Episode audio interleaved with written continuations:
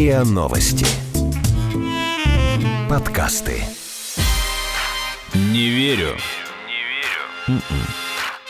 Подкаст для тех, кто не любит, когда его обманывают. Не верю.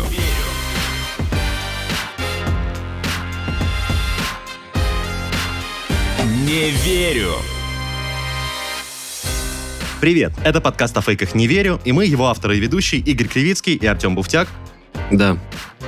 Да, привет, ты хотел сказать. Будь вежливый с нашими слушателями. Нашей прекрасной соведущей Наташи Шашиной с нами сегодня нет. Вот, и мы решили Ты ее... отсутствие- говоришь, как будто, ну, ее нет вообще уже больше с нами. Ну, это, это слишком жестко. Нет, она просто... в Сегодня ее нет. Ну, я- а я не сказал В сегодня. следующей неделе Хорошо, она с- обязательно с нами появится. Сейчас запустите новый фейк и начнется. Да, а это сейчас э, только что сказал наш сегодняшний гость и замечательный коллега, возвращающийся гость подкаста Александр Калмыков. Привет, Саш. Привет, руководитель редакции «Эрспорт» МИА Россия сегодня. Сам представился. Хорошо. Собственно, мы как раз вот решили воспользоваться тем, что Наташи нет, и провести чисто мужской компанией подкаст да, «Не верю» про спорт, про фейки в спорте. Вообще в этом подкасте мы обсуждаем фейковые новости, те, которые показались нам страшными или забавными, и кроме того пытаемся разобраться, что толкает людей придумывать и распространять фейки. И вот спорт — это сфера на стыке. Жажда наживы. Нужно больше золота. Именно так. Спорт — это сфера на стыке политики, бизнеса и жизни селебрити. А это три зоны, в которых чаще всего возникают самые горячие фейки, поэтому ну, тут просто сам Бог велел, чтобы регулярно появлялись какие-то вот такие неправдоподобные, сомнительного качества новости. Собственно, прежде чем мы начнем говорить предметно, прям по пунктам, почему и как возникают а, фейки в спорте, свежачок, ну как свежачок, двухдневной давности, который, собственно, Саша скинула нам нашел, но он идеально показывает, что происходит в сфере спорта с точки зрения фейков. В сети появился протокол результатов регионального соревнования по легкой атлетике, где сказано, что в забеге на 3000 метров выиграл бегун по имени Владимир Никитин, причем выиграл, поставив национальный рекорд, просто побив рекорд, если я правильно помню, 95 года. Мгм. Сразу понятно, причем, что протокол фальшивый, составлен с кучей ошибок, начиная с того, что, ну, соревнования такого, в принципе, не было, и стадиона, на котором оно проходило, не существует. Первым делом все подумали на самого Никитина, что это нужно ему, как бы показать, какой он классный, побил рекорд, вау. Однако он сам был не в курсе этого липового документа, когда с ним связались, он дал комментарий. Ты Кро- меня хочешь спросить, э, почему это сделано? Да нет, я... Я просто- не могу ответить на этот вопрос, Вот я не самом- знаю. Есть одна теория у пользователей сети. То есть внимательные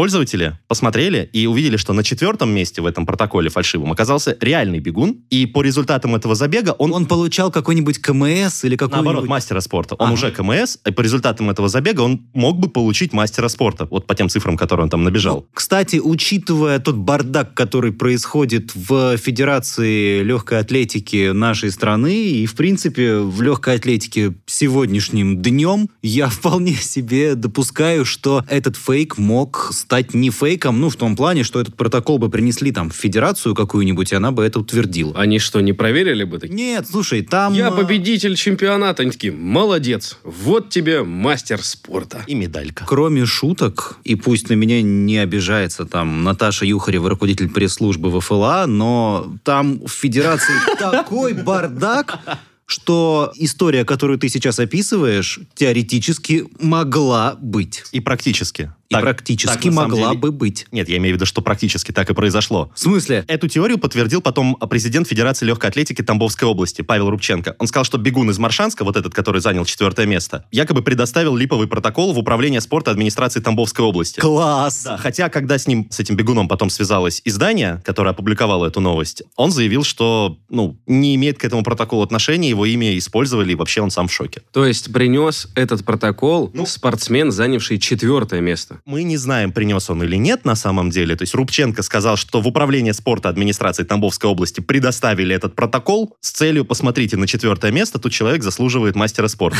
Шикарно! А. Шикарно! Кто предоставил, мы не знаем. Сам спортсмен говорит, что точно не он. А ты спрашиваешь, зачем фейки распространяют? Ну вот, да. вот. Ну, то есть просто мне Если понравилось звезды это- зажигаются, Значит, значит, это нужно. кому-нибудь нужно. Мне просто понравилась эта схема, потому что это что-то из разряда этюда в багровых тонах, понимаешь, когда лес рубят, щепки летят, то есть как бы вот первое место, национальный рекорд, все в шоке, а на самом деле там фишечка в четвертом. Это Дьявол кроется в деталях. многоходовочка просто В великолепная. тени спортсмена хотел получить звание. Вот. Но такие истории с липовыми протоколами, я так понимаю, на самом деле не самые частые для спорта, потому что, ну, то есть за крупными, по крайней мере, какими-то мероприятиями следят очень пристально, и там трудно что-то Конечно, поделать. конечно. То есть такое может происходить только в каких-то региональных, маленьких, Да, мало- э, неизвестных. скажем так, это локальная история, которая просто благодаря публикации в федеральном СМИ вышла куда-то там за пределы этого региона. Так бы с вероятностью 99% никто бы не заметил, может быть, где-нибудь как-нибудь посредством чего-либо замяли и, может быть, даже бы дали этого мастера спорта этому спортсмену, который я- четвертое место занял. Ну, а какие фейки чаще всего происходят в сфере спорта? То есть в какой области, с чем связаны? Ты очень хорошо в самом начале сказал, что спорт — это такая сфера деятельности, смежная с шоу-бизнесом, потому что мы смотрим на жен известных спортсменов, а они сплошь всякие певицы и э, музыкантши, извините, да. Смотрим, э, чем занимаются спортсмены после окончания своей карьеры. Многие идут в Государственную Думу, в политику, занимаются подобными вещами. Политика, шоу-бизнес, большие деньги.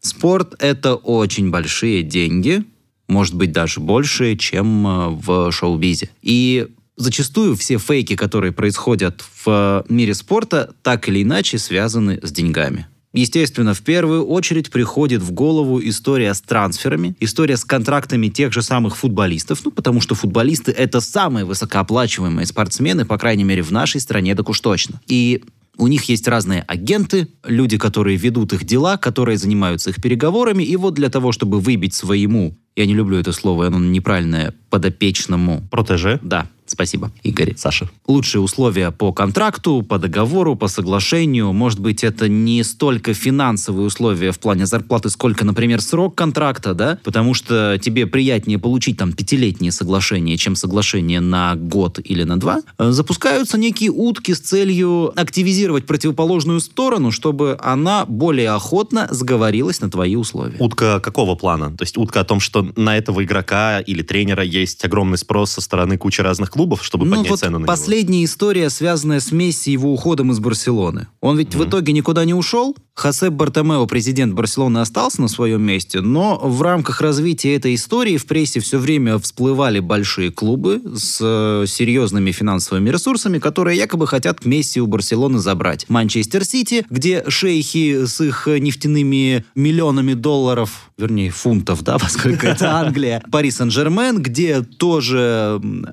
шейхи и их евро. И Ювентус Туринский, где семья Аньелли, автомобили, титульные спонсоры и тоже очень много денег. И Криштиану Роналду там играет. Тут для тех, кто, как я, бесконечно далек от спорта, небольшое пояснение, что Но мне произошло. кажется, Месси, Роналду — это имена, которые знают даже люди бесконечно далекие от Нет, спорта. люди, ну, люди действительно знают эти имена, но вот саму ситуацию, вот эту с якобы уходом Месси, я узнал от тебя, когда мы предварительно проговаривали, что мы будем сегодня обсуждать. в ситуации с Месси, да, ты стал звездой футбола, иконой футбола современного в этом клубе. Ты, Месси и Барселона – знак равенства. И здесь начинается история. Месси может покинуть Барселону, потому что он недоволен тем, как клубом руководит его президент Сандро Рассель. Дальше ты можешь рассказать. Вот я просто к тому, что это скорее история про вот около политики ближе, чем к, к деньгам большим, потому что это история про попытка сместить какого-то человека с Именно. помощью манипулирования Да, информацией. ровно так и есть. Получается, Месси, футболист Барселоны, ввязался в политические интриги с целью сделать так, чтобы президент клуба, главный руководитель организации, ушел в отставку, там, написал заявление по собственному, в общем, чтобы его сместили и на его место выбрали других людей, с которыми Месси очень хорошо общается, с которыми он играл в Барселоне в э, период их активной карьеры. Ну, вот, собственно, ничего не получилось на выходе. Ты очень хорошо объяснил, почему именно у него ничего не получилось, почему этот каравай ему был не по зубам. А все очень просто. Ты кто? Ты футболист. Твое дело играть в футбол, выходить на поле, забивать голы, отдавать голевые передачи. А в плане политики, в плане подковерных игр и смещения больших дядей с их должностей, этим должны заниматься люди, которые этим занимаются. То есть не по сеньке была шапка абсолютно. Абсолютно. Ты попер на человека, который имеет очень мощный бизнес в Каталонии, который на таких подковерных интригах съел собаку, мальчик. В данном случае действительно в отношении Сандра Расселя Лионель Месси это мальчик. Несмотря на то, что это Лионель Месси. Несмотря на то, что это икона футбола сегодняшнего дня. Я правильно понимаю, что еще могут быть такие моменты в историях с э, фейками или утками, или просто ну, новостями про то, что кто-то хочет перекупить какого-то игрока? Это может быть... Или тренера. Это может быть интересно не только, собственно, вот тому человеку, которого собираются продавать, покупать, но и клубу, который его пытается продать или не продать. Потому что если новость выгорит и цена возрастет, они получат больше денег. А если новость не выгорит и потенциальный покупатель испугается возросшей цены и откажется, то они сохранят себе ценный кадр. Да, есть такое дело. Трансферы, переходы футболиста из одной команды в другую, любят тишину. И идеальный трансфер – это тот, о котором узнают из сообщения на официальном сайте клуба В момент его совершения. в момент его совершения. Так вот, представим ситуацию. Нужен московскому «Спартаку» правый защитник. Ну, или не московскому «Спартаку», неважно. Клубу нужен Допустим. правый защитник. Да. Они мониторят рынок на предмет этого игрока, находят игрока, начинают вести переговоры с там, его представителями и с клубом параллельно. Потому что здесь нужно договориться с человеком. Ты хочешь к нам перейти, мы тебе предлагаем вот такие финансовые условия. Да, я хочу. И с клубом, к которому он принадлежит, у которого он на контракте. Мы хотим у вас купить этого игрока. За какую сумму вы нам можете его продать? Соответственно, это такая трехсторонняя история.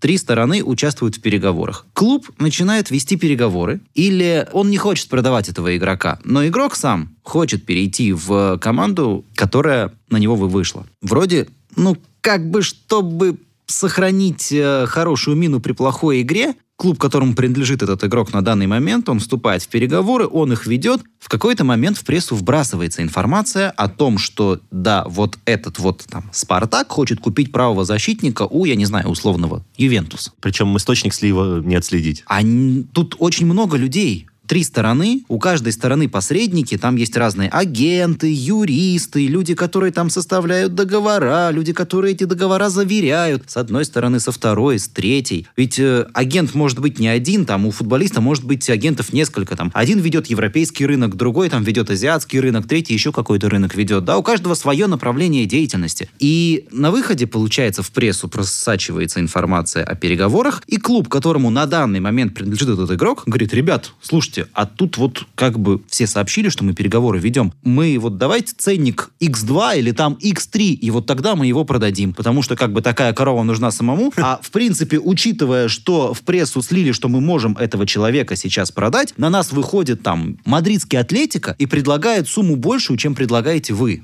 Ведь очень похожая история вот произошла буквально на днях, Так. когда хотел тот же самый московский «Спартак» купить правого защитника, в итоге не договорились, и этот человек перешел в Фулхам, английский. Так. Все стали винить э, генерального директора «Спартака» Шамиля Газизова, что он провалил переговоры, а там получилось просто по финансам в какой-то момент в переговоры вмешался Фулхам, которого на начальном этапе не было в принципе, и забрал игрока. Кстати, скажи, а вот эта вот вся история, она характерна, ну, а, не только для футбола, б, не только для России. Ну, просто футбол самый популярный вид спорта, А болотный футбол? а болотный футбол самый грязный вид спорта. А пляжный футбол? Самый эротичный вид спорта, Ну, кстати, просто если девушки играют. вот это очень важное уточнение, Саша. Не верю.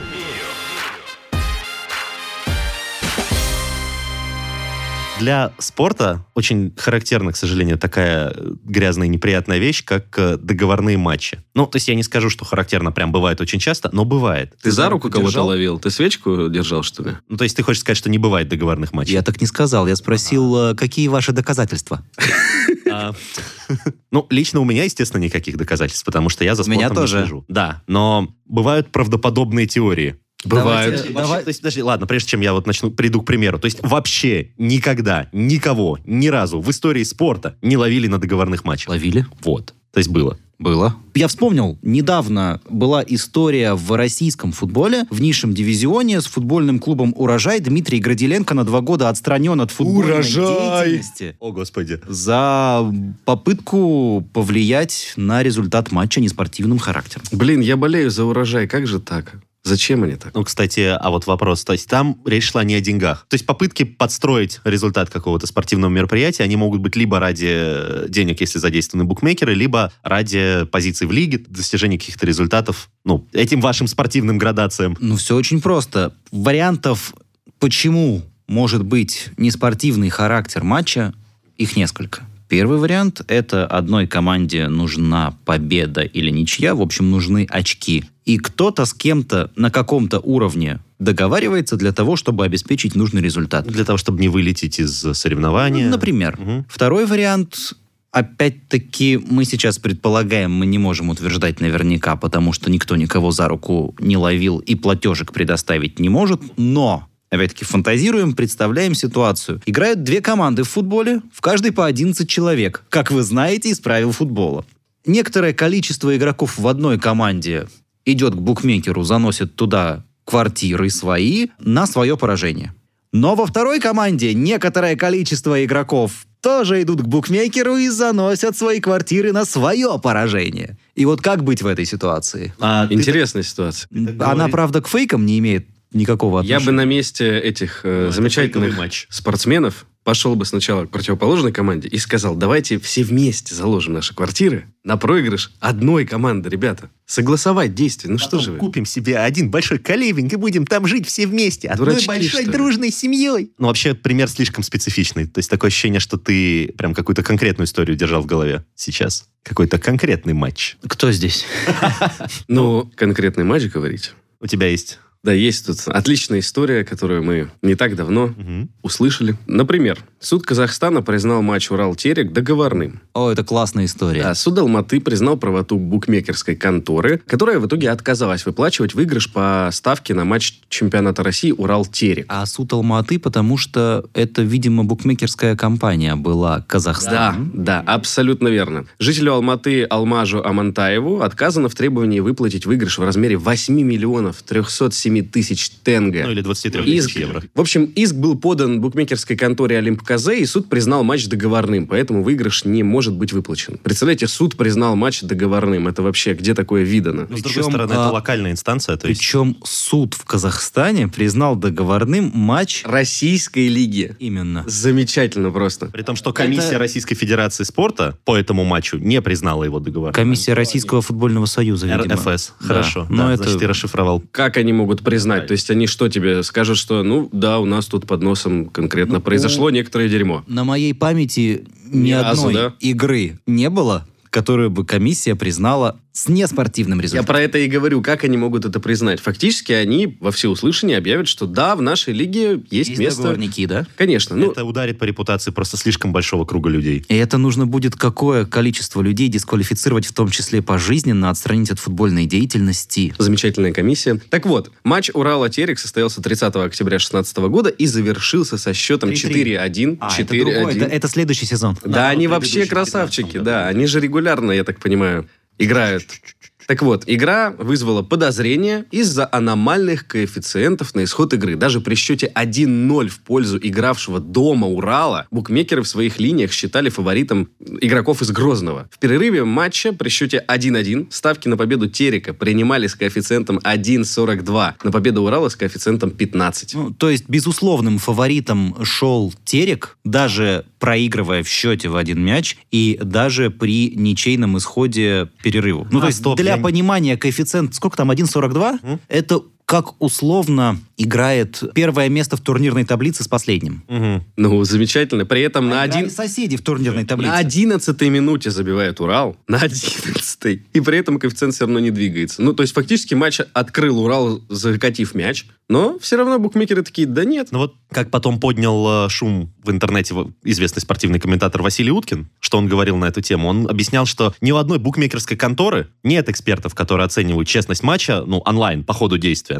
И котировки так сильно обрушиваются только в том случае, если где-то вдруг заносят деньги очень большие на определенный результат. Ну, вполне возможно. Да. Ну, просто Соответственно, по этой логике, если занесли огромную кучу денег на результат... на а, победу Терека, на победу Терека, значит, кто-то уверен был в победе Терека. Ну и все, соответственно, чаша весов в эту же сторону и начинает. А по этой логике, как можно быть уверенным в победе Терека, если матч только начался, причем не в его пользу? Наверное, там какие-то результаты кому-то были известны заранее. Слушайте, но в итоге-то действительно Урал в итоге затем пропустил 4 гола подряд, при этом два мяча были забиты после грубых ошибок голкипера, а еще один мяч защитник Урала Доминик Динго срезал в собственные ворота, и после этого еще и главный тренер Урала Владимир Скрипченко подал в отставку. Скрипченко, Вадим Скрипченко. Вадим Скрипченко Ну, это не подал в важно, Да, отставку. это, это такие мелочи. То есть- Вот. Я просто помню, по-моему, это как раз был матч э, в следующем году, который завершился со счетом 3-3. Э, Тогда Рашид Маматкулович Рахимов тренировал Терек, и ему на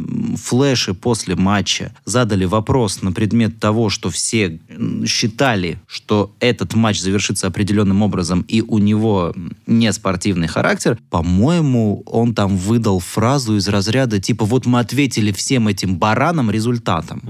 Там достаточно грубое было высказывание. Я не знаю, о чем это Весь говорит. этот компот, как сказал один наш известный политик. Но там, кстати, в том матче, который закончился 3-3, там тоже были какие-то аномальные коэффициенты у букмекеров. Не настолько, конечно, огромные, как там 15-17, но все равно подозрительно. Типа все ждали ответочку. Ну, здесь на самом деле единственное, что я опять могу сказать, не пойман, не вор. Если вы знаете о неспортивном характере матча, вот, э, пожалуйста... Телефон горячей линии. э, Российский футбольный союз, следственные органы, которые должны это все проверить и по итогам своей проверки вынести решение и сказать, правда это или фейк. Не верю.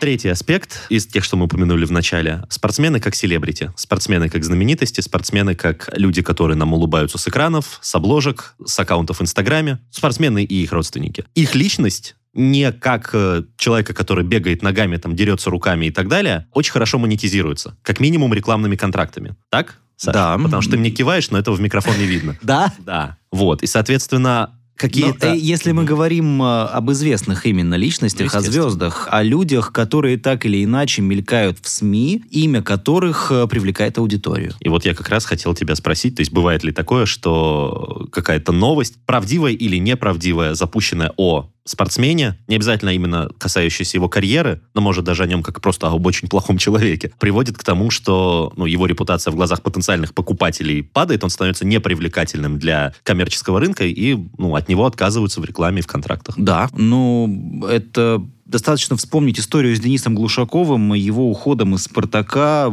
перечеркнутой восьмеркой на баннерах болельщиков. Там технически фейка-то и не было. Ну как? Там вся история, она была очень однобоко подана, причем посредством вполне конкретных и определенных э, телеграм-каналов, Анонимных, естественно. само собой, Мгм. куда определенным образом в правильное время сливалась информация, то есть там накануне важного матча сообщается о том, что Денис Глушаков в бане отдыхал с какой-то там одноклассницей. И проверить, действительно ли это там была его одноклассница, действительно ли он накануне матча этим занимался, невозможно. Еще раз, это, пред- это предосудительно потому, что он женат, или просто потому, что фи, как это, Во-первых, плотские отношения? во- Во-первых, он долго и счастливо был к тому моменту женат на Дарье, с которой они там начинали еще, когда он был никто и звать никак, а не футболист э, Спартака и даже не футболист Локомотива, каким он был до этого. В общем, это очень громкий такой скандал, который привлекает всеобщее внимание. А цель сбить коэффициенты или ударить по его психологическому состоянию перед игрой. Цель была убрать Кстати. его из Спартака. Конечная цель ее мог была убрать его из Спартака. Но Ну, краткосрочно. чисто Ты гипотетически. сам сказал, перед матчем это слили. Опять-таки, не называя имен. История была в следующем. Денис Глушаков, капитан чемпионского состава московского